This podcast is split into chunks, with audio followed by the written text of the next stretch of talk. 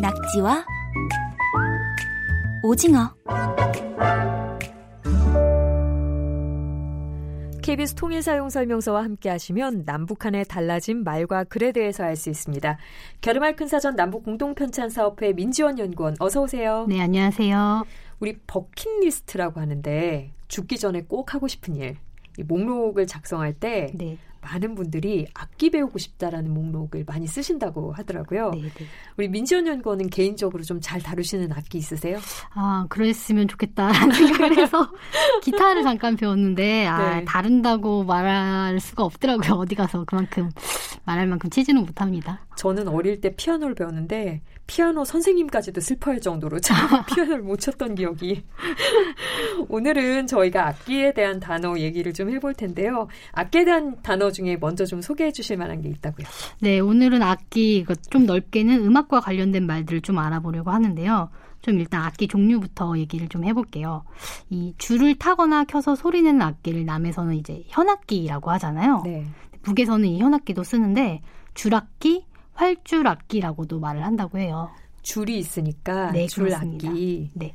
그이 현이라고 현악기라고 할 때 현이라고 하는 거를 북에서는 소리줄이라고도 말을 해서 현악기를 연주한다라고 할 때 줄악기의 소리줄을 튕긴다 이렇게도 표현을 합니다. 알아듣기는 오히려 더 쉽네요. 줄악기라고 네. 하면. 그렇죠. 이 악기 중에 탈북민들이 제가 봤는데 많이 연주하는 악기가 아코디언, 네. 손풍금이라고도 하죠. 네. 이걸 굉장히 잘 연주하시는 분들이 많더라고요. 네. 이런 악기들은 북한에서는 뭐라고 부르나요? 어, 지금 말씀하신 그런 아코디언, 손풍금 이거와 비슷한 게 단어들이 있어서 세트로 제가 묶어서 몇 개 소개를 해드리려고 하는데요. 네. 일단 그냥 풍금이 있는데 어, 이게 페달을 밟아서 바람을 넣어서 소리를 내는 건반 악기를 풍금이라고 하잖아요.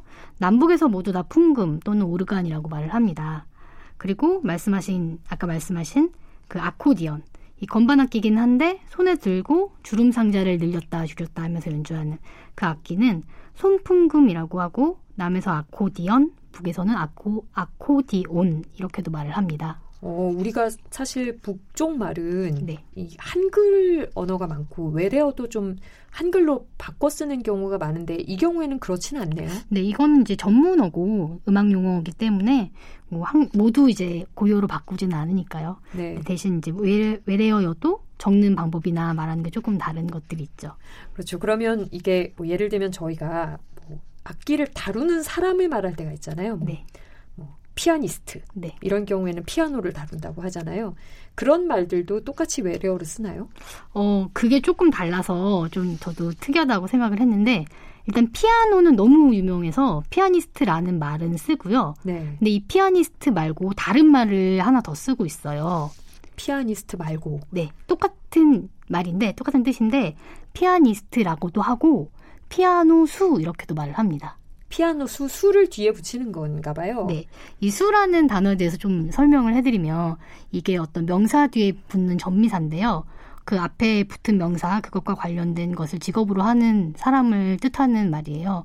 뭐 소방수, 무용수, 이런 말 할 때 그 수를 생각하시면 되고요. 네. 근데 특히 또 손으로 하는 행동이나 손으로 다루는 물건을 나타낸 명사 뒤에서 잘 붙어서 쓰이는데 타자수, 나팔수, 이런 말들이 있습니다. 아, 그러니까 뭔가를 다루는 사람을 뜻할 때 네. 수를 붙여서 네. 많이들 쓰는군요. 네.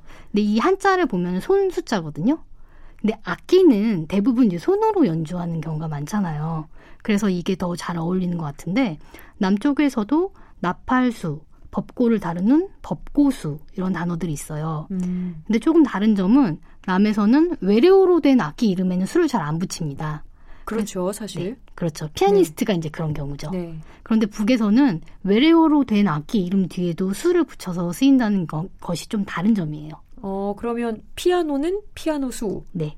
바이올린 바이올리니스트 같은 경우에도 바이올린 수? 네, 이렇게 맞습니다. 쓰나요? 네, 바이올린 수, 뭐 기타는 기타 수, 첼로는 첼로 수 이렇게 사용을 한다고 합니다. 그럼 실제 북한 그 말에서는 어떻게 쓰입니까? 네, 용례를 몇 개 찾아서 말씀을 드려볼게요.